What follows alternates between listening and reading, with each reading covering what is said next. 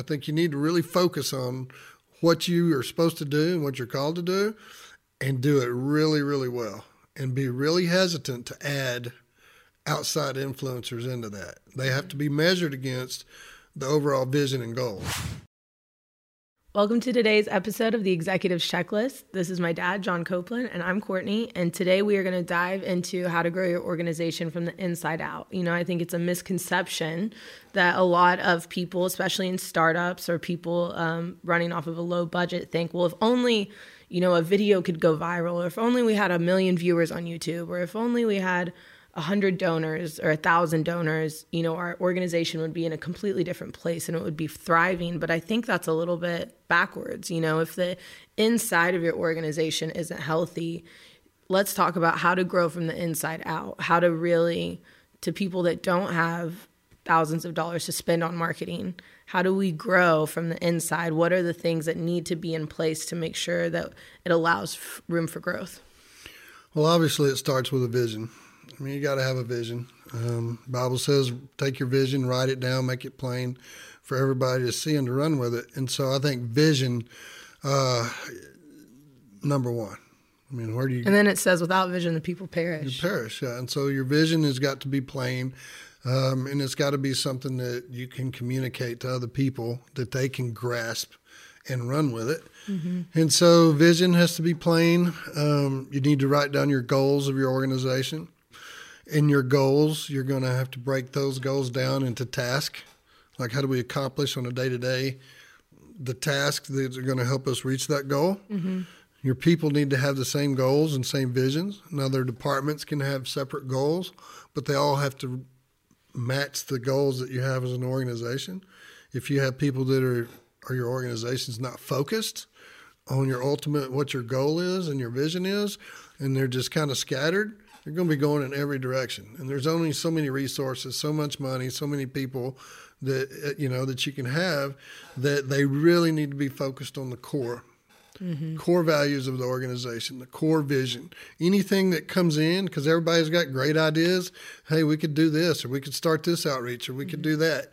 And I've seen it. I've seen it a lot where people just go a hundred different directions, and you don't do any of them really well.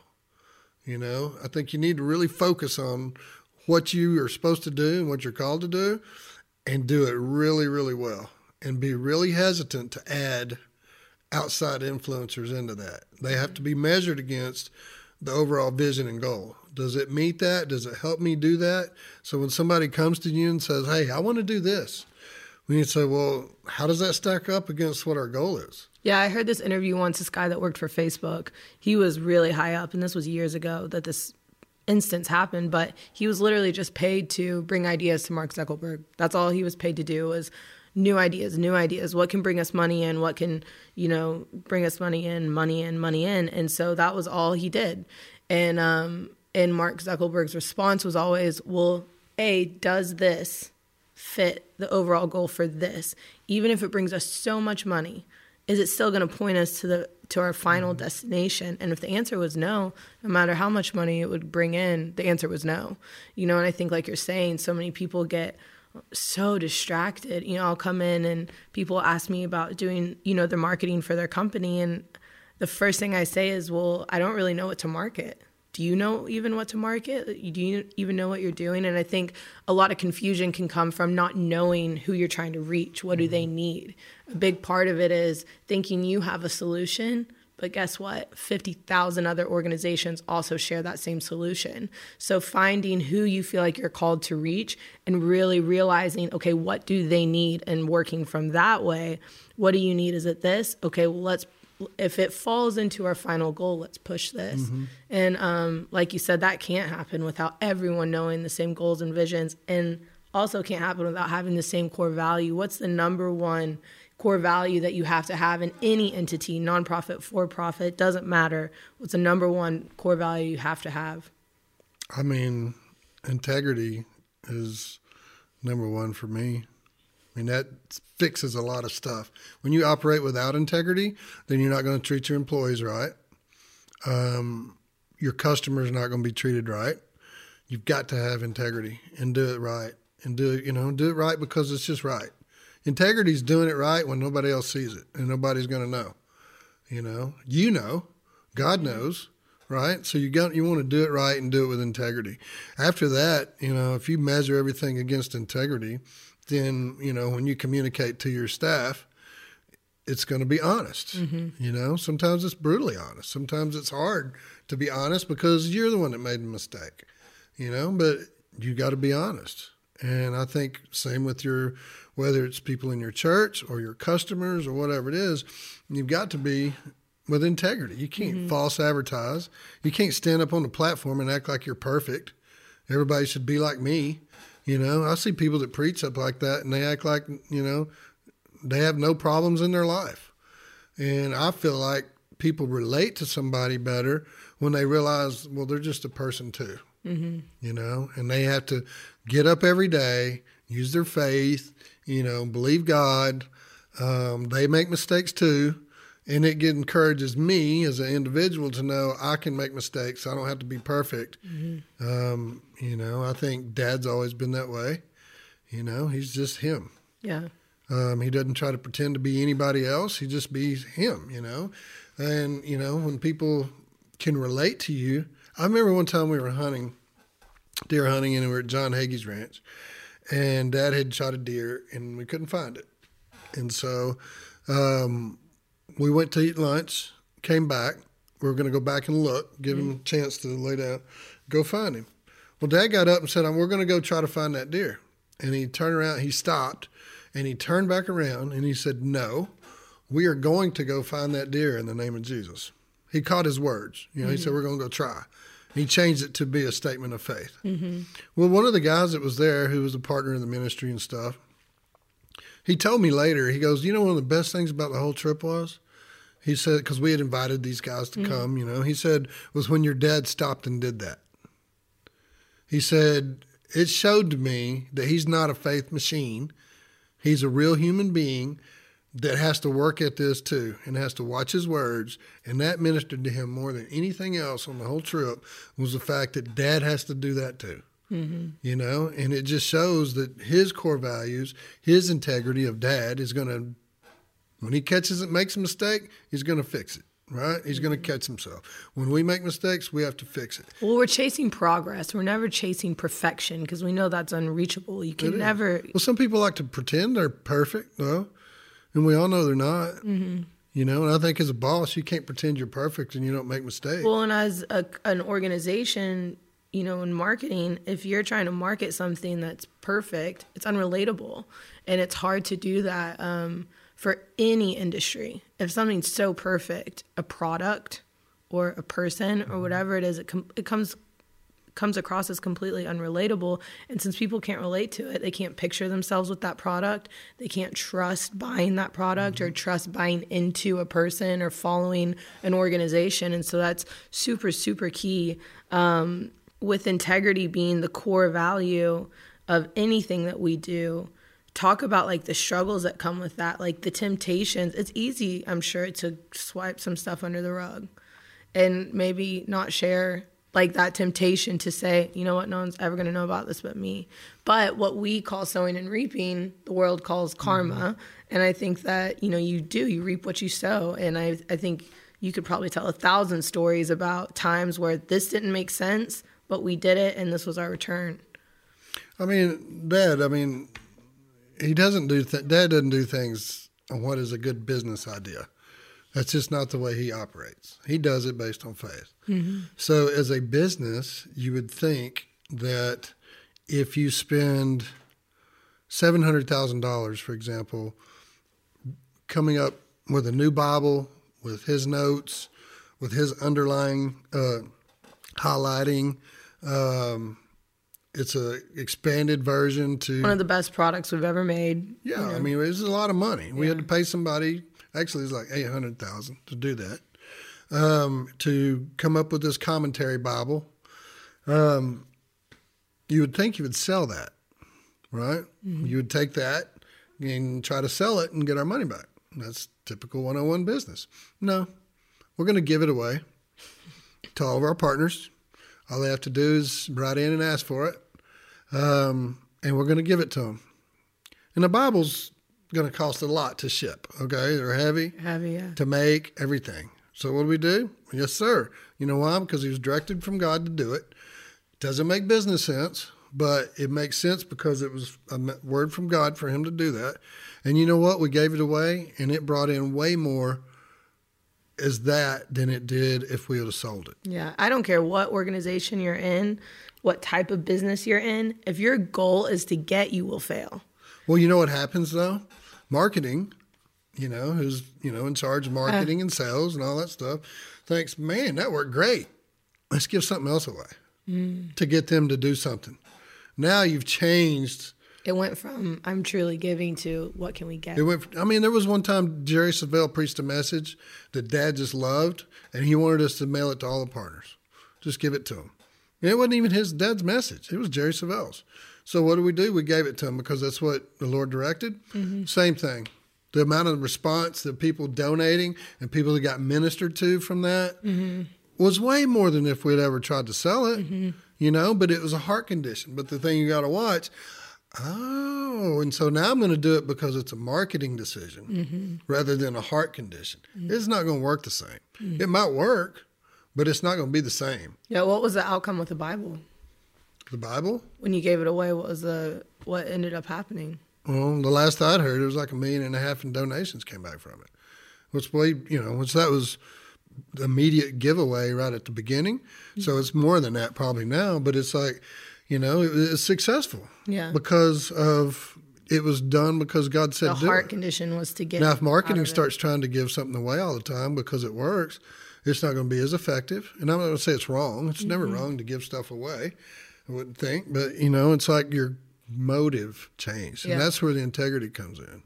Well, and I think integrity with people outside of the organization will grow your organization, but integrity with each other inside the organization. There's a verse in James that says, You go, well, we know you go to Jesus to be saved, but it says you go to each other that you'll find freedom. Mm-hmm. Confess your sins to each other, you'll find freedom. And um, I'm not saying that the workplace should become a place where you bring all your junk to put onto other people, mm-hmm. but it should be a place where it's a family environment. And I think that when your organization is so knit, it provides an opportunity for the organization to grow.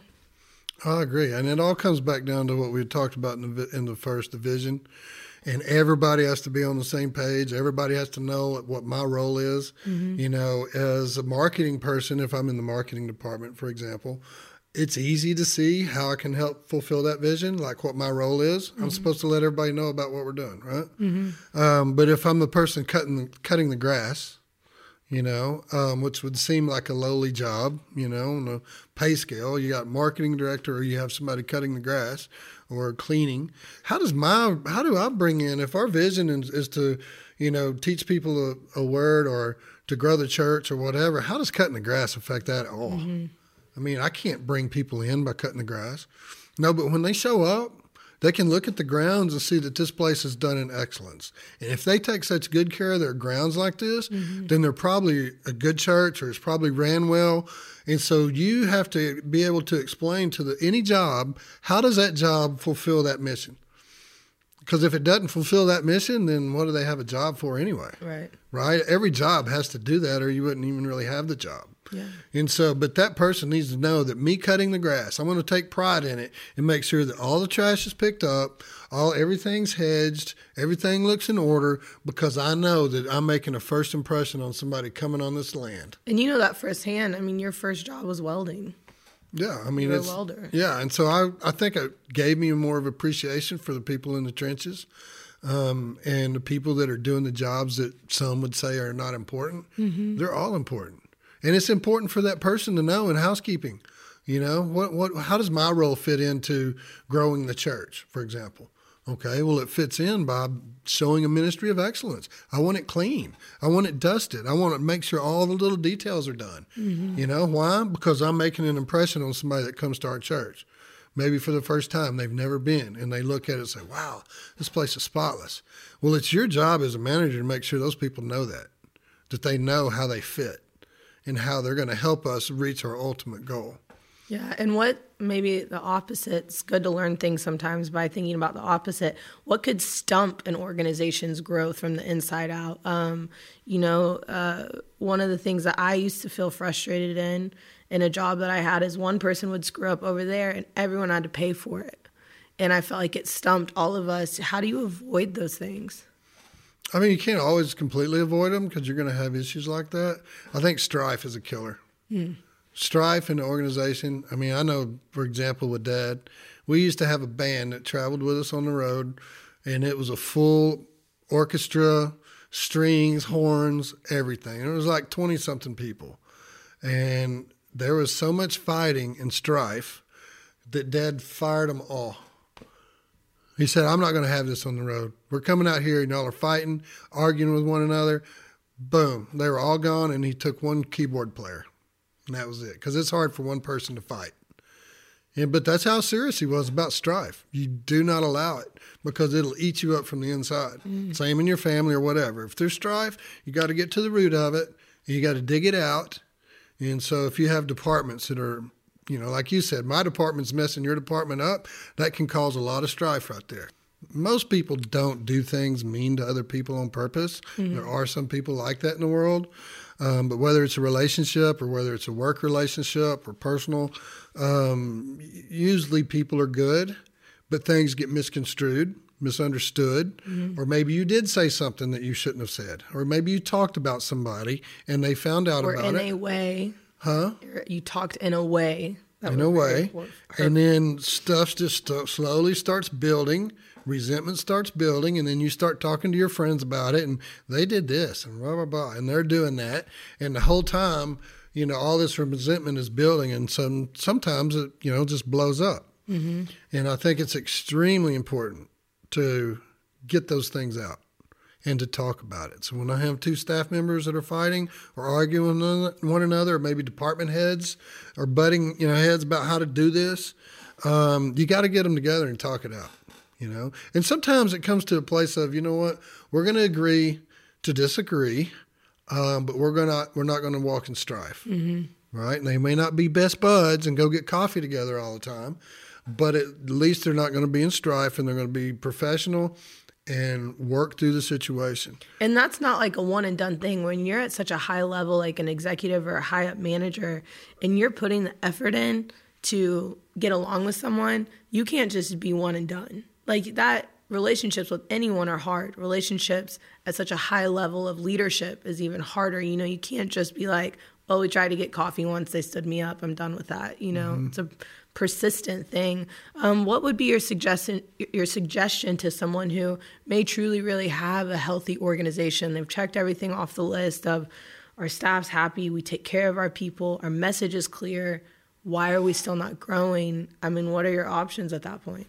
I think maybe a last resort would be to bring in like a third eye or a, a yeah, I mean, unbiased perspective that could speak into the organization. As a consultant, I have mixed emotions about consultants, um, but I want everybody to love them now. But when I was hiring them, I mean, you got to.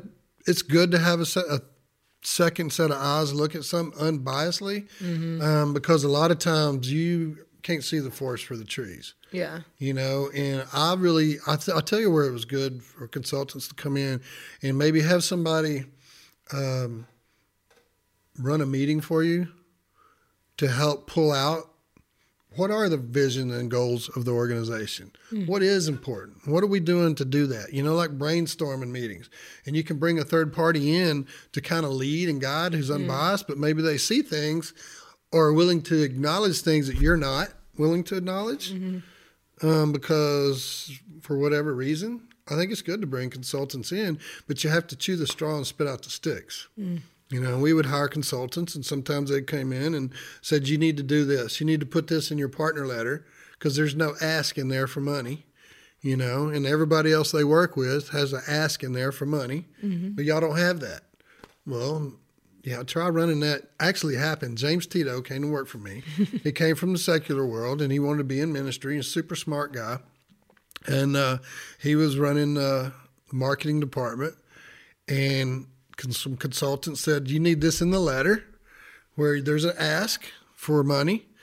And I said, yeah, why don't you take that down to dad and run it by him? Set him up big time. He talks about it still to this And day. for those listening that aren't familiar, you know, it's what an organization or a church sends out every month, like a newsletter or a partner letter. so- This was that. Yeah, my dad would write these. Kenneth Copeland would write these letters to his partners, and he always did it not based on money. If he felt like he wrote it to get, and it sounded like or felt like it was about getting money in, he'd wad it up and throw it away and write another. Not because he was trying to be strategic, because that was truly his heart. Yeah, You're, he's there to minister to the partner. Exactly. Period. Not to get money in. So I knew how Dad would feel about it. So I just let James go down there. What a learning lesson for him. and he got an earful about it and like, no, we don't do that, and here's why we don't do it. With consultants, I think you know they they would come in and they would a lot of times they would help a lot, mm-hmm. and then sometimes they we're just not going to do that because that's not part of our core value Yeah. you know, and that was a case that was not part of our core value. But then they have other things, you know, that they're good at. But I do think it's good for somebody to come in and be able to look at it with an independent thinking without this is the way we've always done it, you know, without pave, pave sometimes we want to pave cow paths that wind and meander rather than just making a straight line. And I think they can come in and help. But at the end of the day, you've still got to implement it and you still have to be successful. And then what's the um, the healthy check and balance for that? Because there's been times where something has been said and it it wasn't going to change, and it becomes like a sacred cow. Where 20 years later, in or in a long running organization, there's things that we're still doing to protect this idea that no one's even thought like it didn't matter anymore. You know, how do you avoid little things like that? I mean, besides communication, what's a specific way? um, that you can avoid the idea of not growing in your creative space as a whole. It's so it's so dependent on the organization and what it is you know? I think that you got to go back to the basics. A lot of times you know you know there's that story of the lady that was cooking a roast and she cuts the end of both ends off the roast and cooks it. And one day her daughter says why do you do that mom? She's like i don't know. That's the way granny always did it. So go talk to granny. Granny why do you cut the ends of the roast off well, because my pan was too small and it wouldn't fit. Well, you just keep doing that because you don't know why we do it. You just this is the way we do it. And I think kicking over sacred cows, I love it. Yeah. Like I love to challenge the status quo. Yeah. You know, because once you get status, once you status quo, and you're just going through the motions, you're flatlining. Yeah. You know, and so I love for people to challenge me. You know, I may not agree with you, but at least challenge me. Mm-hmm. You know, with my with ideas or what I'm doing, because I know I don't know everything.